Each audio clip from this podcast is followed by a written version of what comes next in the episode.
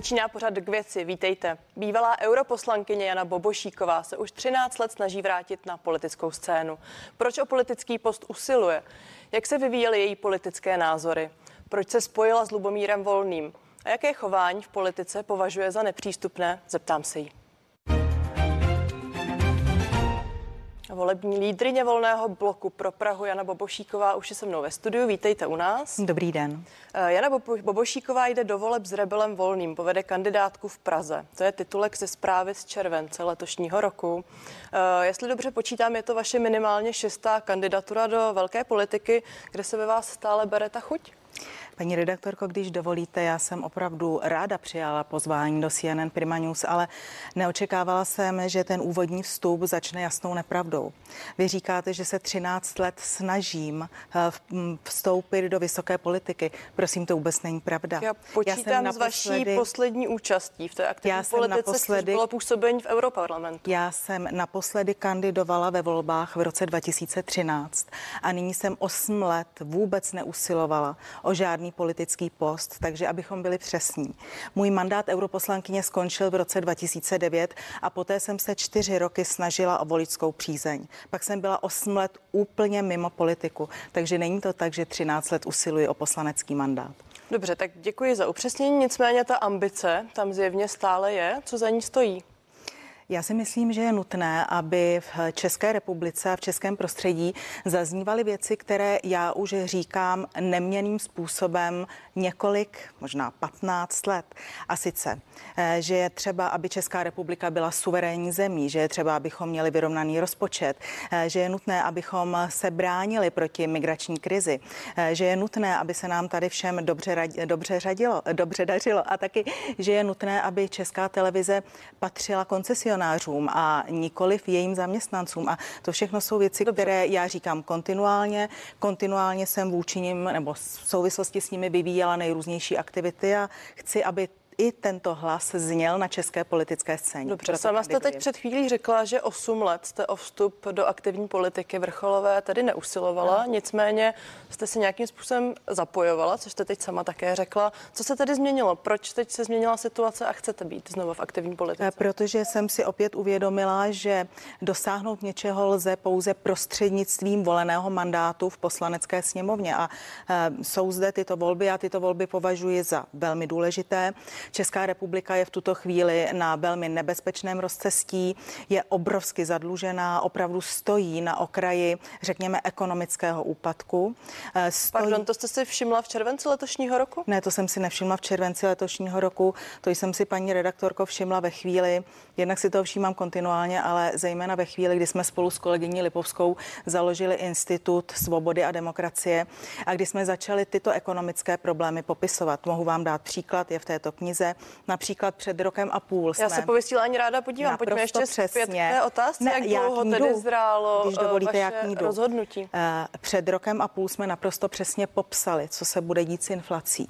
Na rozdíl od všech tehdejších ekonomů i od členů bankovní rady jsme předpověděli, že inflace bude růst a je to tady, takže mě kontinuálně zajímá ekonomika, kontinuálně mě zajímá politika a e, když mohu, tak o tom ráda něco napíši, ráda o tom beseduji, ráda o tom mluvím a nyní jsme, v, nyní jsme ve fázi volební kampaně, takže kandiduji. To já pochopitelně nespochybňuji, ale vrátím se ještě k té otázce, jak dlouho tedy zrálo vaše rozhodnutí jít do voleb do poslanecké Jít do voleb v roce 2021, tak to bylo rozhodnutí, ke kterému jsem došla zhruba před dvěma lety.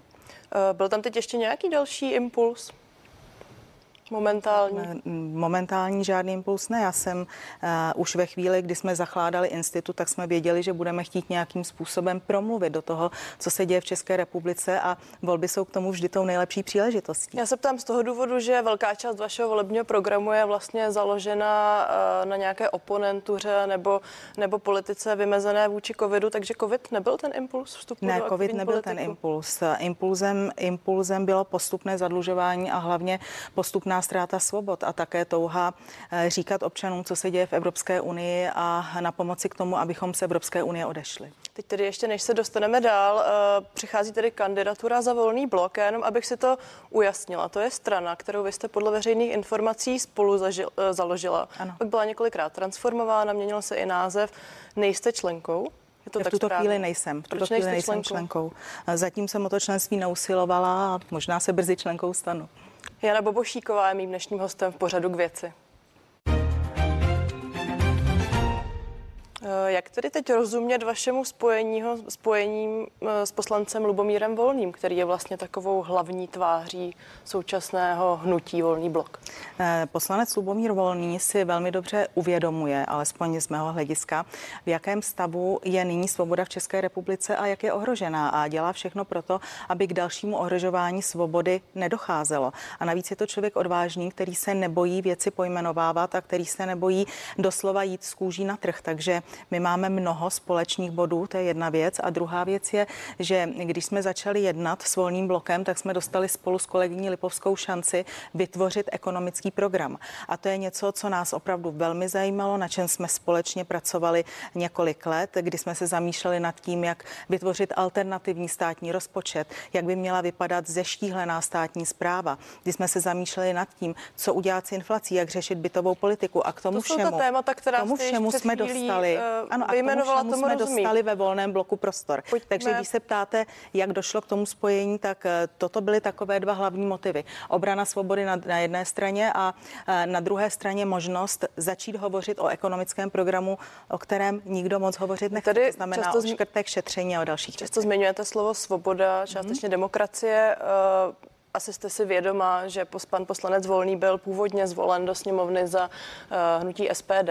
Ano. Uh, já s dovolením připomenu, že vláda schválila v létě zprávu o extremismu, kde SPD označila za hnutí s xenofobními a nacionalistickými prvky. Uh, to vás některak neznervozňuje? To mě neznervozňuje. Ve stejné zprávě je zmíněn například eh, radní za ODS pan Lang, který na Facebooku nabádal k zabití, k zabití prezidenta kvůli jeho souhlasu se zdaněním náhrad vyplácených církví. Je tam také zmíněna dělnická strana a její kandidát nyní kan- a její lídr z roku Že jste 2017 mimochodem zvažovali uh, nyní kandiduje v kampaň Praze předvolební. a ČSSD, kandiduje za ČSSD a bere ho jako, cituji, polepšeného hříšníka. Takže tohle to jsou věci, které mě vůbec nevadí. Dobře, tak pojďme to uchopit jako nějaké osobní sympatie. Vám je tedy uh, příjemné, sympatické chování pana Lubomíra Volného. Eh, Pan Lubomír Volný je odvážný člověk. Jestli je mi příjemné nebo sympatické, je to chování, ke kterému přistoupil eh, poté, co eh, zaznamenal neuvěřitelné pokrytectví v poslanecké sněmovně a je to chování, kterým chtěl upozornit na problémy, které pálí lidi eh, a které pálí lidi skutečně, protože my spolu jsme na těch náměstích, my spolu jsme mezi občany a věřte, že občané mu kolikrát říkají, nebo řekla bych, že radí ještě mnohem tvrdší postup, protože jsou velmi naštvaní. Můžu se zeptat, co konkrétně považujete za odvážného? Já za odvážné považuji například to chytit se řečniště a nechat se vynést. Eh, Takže to, když si teď tady promítneme fotku z minulého týdne, kde eh, se pan Volný pokusil zablokovat hlasování o odvolání kolegyně Hany Lipovské z rady obsazením právě řečnického pultíku, odmítal uposlechnout výzev předsedy Radka Vondráčka, eh, načež se přesunul k místu pro předsedajícího schůze a byl tedy nuceně vyveden. To považujete za odvážný krok? Nehraničí Eh, to? On, byl, on nebyl vyveden, on byl vynesen, pokud se nemýlím. A paní redaktorko, já to považuji za běžnou parlamentní obstrukci. Ale já a se omlouvám, v české kultuře, v české politice jsme zatím takovou obstrukci příliš často Eh, neviděli. Paní redaktorko, pro mě je to sympatický krok a mnohem sympatičtější ve srovnání s tím, když předseda poslanecké sněmovny slaví v téže místnosti narozeniny a na tomto pultíku mimo jednání parlamentu tančí a hraje na kytaru. Já si myslím, že kroky poslance Volného jsou naprosto legitimní a eh, to pokrytectví, kdy jeden tam tančí, Asi se shodneme na tom, že za hranou je na obojí, nicméně kdybych, Ne, měla, ale scho- ten kdybych člověk- měla srovnávat hru na kytaru s Počkejte, jakýmsi... tančit nohama na poslaneckém pultíku, na řečništi, hrát tam na kytaru a Znovu pak říkám, si hrát na toho tom, mravokárce, že který nechává vyvádět, nicméně- který nechává vyvádět svého kolegu, který nedělá nic jiného, než že se drží pultu a mlčí. Ať si udělají diváci sami obrázek, ať My si jsme ani jedna v té poslanecké sněmovně nebyli, a nebyli, také je velmi další zajímavé, že lidé poslanecká se shodují na tom, že vykazovali že prvky poslanecká agresivního sněmovna jednání. vždycky nechala vypnout kamery, aby občané nemohli vidět v přímém přenosu, co se tam skutečně děje. A znovu zdůrazňuji, předseda poslanecké sněmovny, který na tom též pultíku tančil, se pohoršuje nad tím, když poslanec vyjádří svůj názor tím, že si k témuž pultíku sedne a odmítá odejít. Dobře, já se zeptám možná paní Bobošíková jinak, co by pro vás bylo opravdu za hranou, pokud se bavíme o kultuře a chování poslanecké sněmovně? Já nevím, já nechci vymýšlet nic takového. V poslanecké sněmovně se děly nejrůznější věci. Vzpomeňte na vulgarizmy pana Schwarzenberga, vzpomeňte na spaní, vzpomeňte na ne, u, u, ukazování nejrůznějších neslušných gest. Tam se děje, tam se děje lecos a já a si spaní myslím, je za hranou? Prosím? Spaní je podle vás za hranou? No, tak já si myslím, že v práci se nespí. A myslíte si, že pokud by se volný blok dostal do sněmovny, že se jak se skultivuje to prostředí?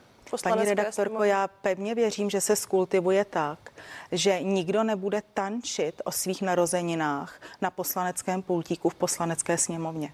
Ale to, že někdo bude mlčet a bude si stát za svým názorem, to já nepovažuji za nic nekultivovaného. Dobrá, ještě se krátce zastavím u Lobomíra Volného, které, který také se o něm ví a řada politiků na to narážela. Dříve v té lokální politice pronajímal byty ve schátralých domech v Ostravské čtvrti, e, převážně sociálně slabým a romským občanům a pronajímal je za cenu, která byla vyšší než běžné nájmy. E, často to bývalo označováno jako obchod s chudobou. Jak vy se na to díváte, na toto období? Hmm. Já vím, že pan Lubomír Volný je takto nálepkován. Eh, vysvětloval to už mnohokrát, já s tím problém nemám. Je to nálepka. Říká Jana Bobošíková, která zůstává hostem pořadu k věci.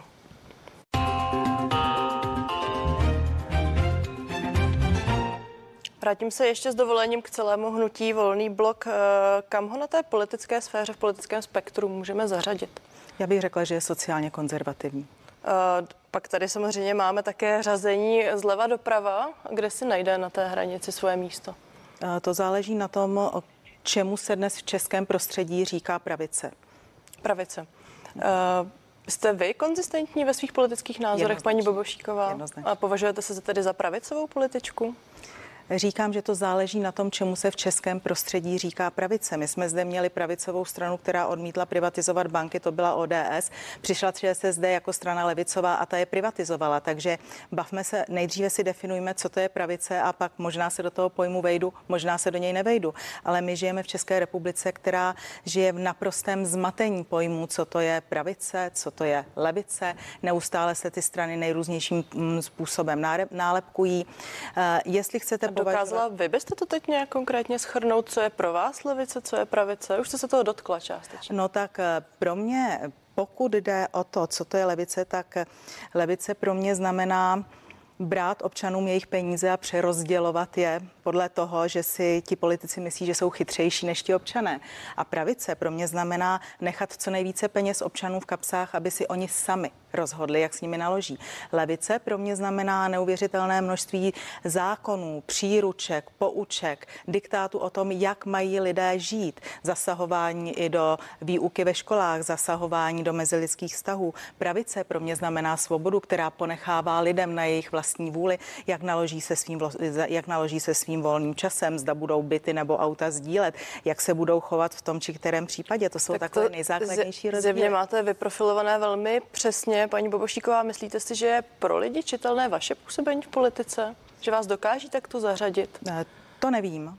Eh, to, eh, to nevím, ale já se držím stále stejných názorů. To znamená malý, ale silný stát, žádná Lisabonská smlouva, vystoupení z Evropské unie, žádná společná asilová politika, žádná společná sociální evropská politika, žádná společná zdravotní politika Evropské unie. Což tedy směřuje spíše k té opravdu krajní pravici? Já nevím, za to směřuje ke krajní pravici, ale pokud vím, tak o vystoupení z Evropské unie se zcela vážně hovoří v Maďarsku, hovoří se o ní v Polsku, kde Už o tom je jiné téma. Hovořit. Já... No ne, ale to nejsou krajně pravicové, eh, to nejsou krajně pravicové názory, takže Já teď eh, navazuji netlačte. na to, jak vy jste sama definovala hmm. pravici, takže kdybych to měla schrnout, tak eh, se sama cítíte být spíš na tom pravicovém spektru. V ekonomické části jednoznačně ano, ale je tam samozřejmě také velmi silný sociální aspekt, kdy my se například například s velkou nechutí díváme na to, jak chce tato vláda přidat třem stům tisícům státních úředníků, protože se domníváme, že to absolutně není na místě, ale na druhou stranu jsme znepokojeni tím, že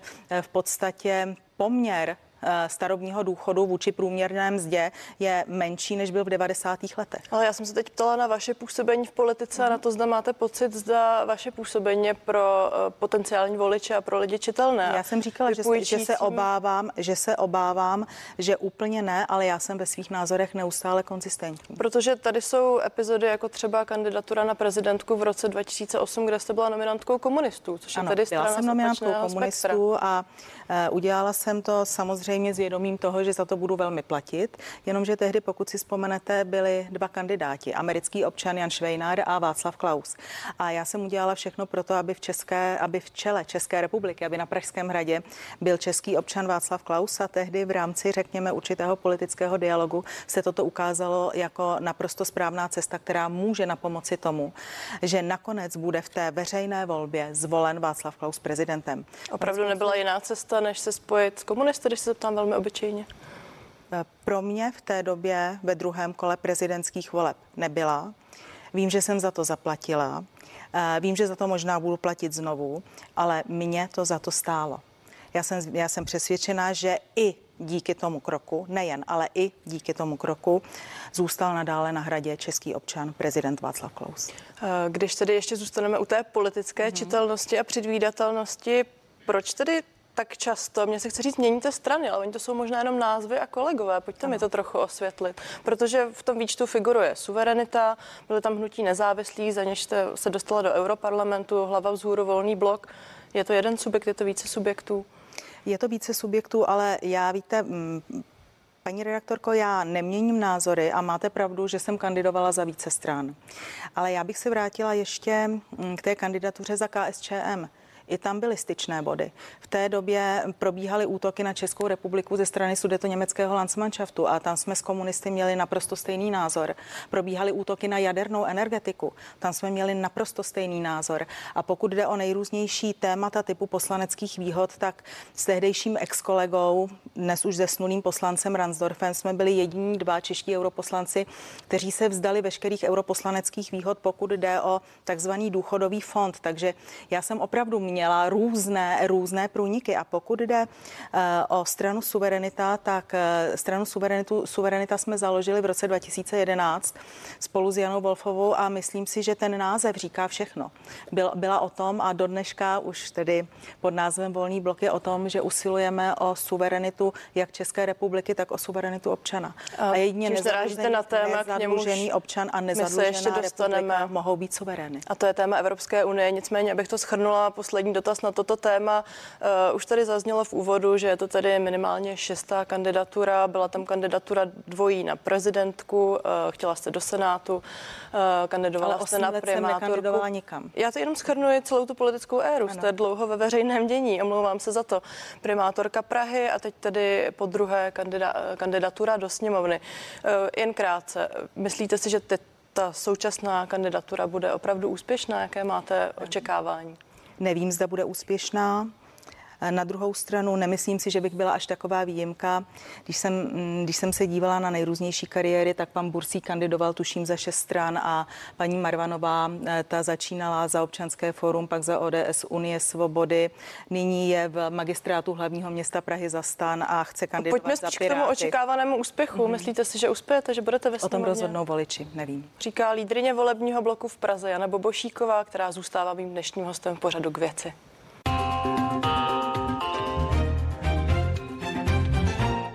Lídři stran včera u nás v super debatě diskutovali o migraci. Půjčím si některé citace. Poslanec KSČM Zdeněk Ondráček by například proti migraci bojoval potápěním lodí.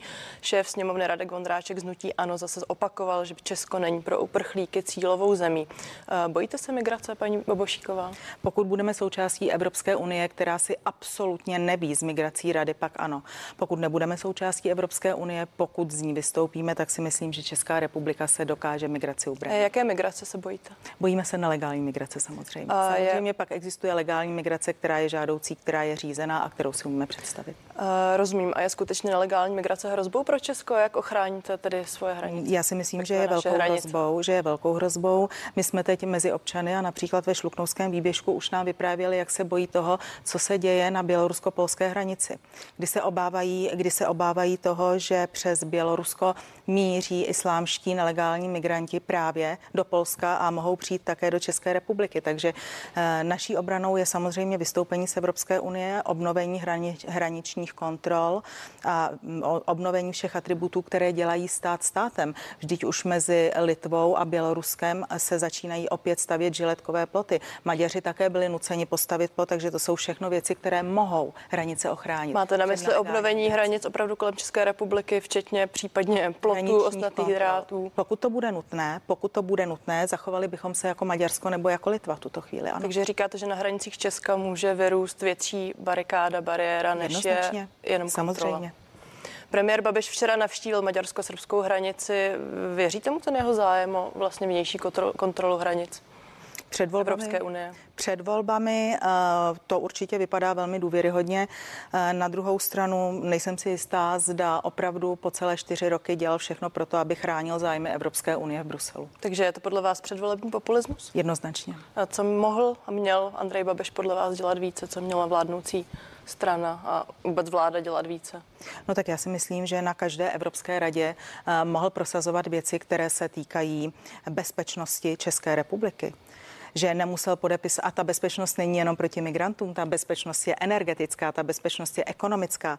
Nemusel podepisovat ty nejrůznější obrovské zadlužovací pakty, nemusel podepisovat Green Deal, nemusel se těchto věcí vůbec zúčastňovat. Mohl opravdu eh, na té Evropské radě říkat stanoviska České republiky a snažit se vyjednávat daleko lepší pozice a ne, nejenom teď před volbami rozpřáhnout rukama a říkat, že my ten Green Deal tak nějak že to nebude tak zlé, nebo že my tř- ne- nechceme elektromobilitu, ale je nutné vědět, co všechno spočívá, co všechno bylo dojednáno v tom Bruselu a eh, to jsou věci, které kdyby pan premiér myslel ochranu České republiky vážně, tak by bránil i její energetickou bezpečnost a nejenom její migraci. Mimochodem vadí vám, ekonomickou bezpečnost. eh, vadí vám postoj Evropské komise k premiéru Andreju Babišovi, když říká, že je ve střetu zájmu a nelegálně čerpá dotace, protože stále ovládá Dívejte. holding Agrofert? Eh, Já už se velmi těším na to, bych si moc přála, aby přínos Andreje Babiše spočíval v tom, že kvůli němu přestane Brusel posílat do České republiky dotace. To by bylo něco, co by se volnému bloku opravdu moc líbilo, protože my považujeme dotace Ale vadí vám to něco, co- konstatování, to, že Evropská unie poukazuje na to, že tady máme premiéra, který je ve střetu zájmu? Vadí vám ta role Evropské unie, která na to, jak se upozorňuje? A, tak Evropská unie to upozorňuje na tolik věcí a, a říká tolik nesmyslů, že Že to pro vás není relevantní? Ne, to vůbec to pro mě není vůbec to pro mě není relevantní a velmi se omlouvám, ale zejména poslední zahraniční politika nebo zahraničně politické kroky Evropské unie ty vypovídají o jediném, že paní Lajenová by si měla nasadit šaškovskou čepici s rolničkami a někam se schovat pod zem, protože když vám Říká politička, mohu říct, mohu říct prosím, příklad? větu. 15. září Krátce. Paní Lajenová seznámila všechny ve svém projevu, eh, že se budeme podílet na ochraně bezpečnosti Tichomoří. A týž den podepsali Spojené státy, Austrálie a Velká Británie pakt ohledně Tichomoří, o kterém paní Lajenová nevěděla vůbec nic, takže ona je opravdu zašeška. Říká bývalá europoslankyně a také kandidátka volného bloku do sněmovny Jana Bobošíková. Děkuji za rozhovor. Děkuji za pozvání. Z pořadu věci je to vše, více otázek ani odpovědí už neuslyšíte a já se s vámi těším na vidění u dalšího pořadu CNN Prima News.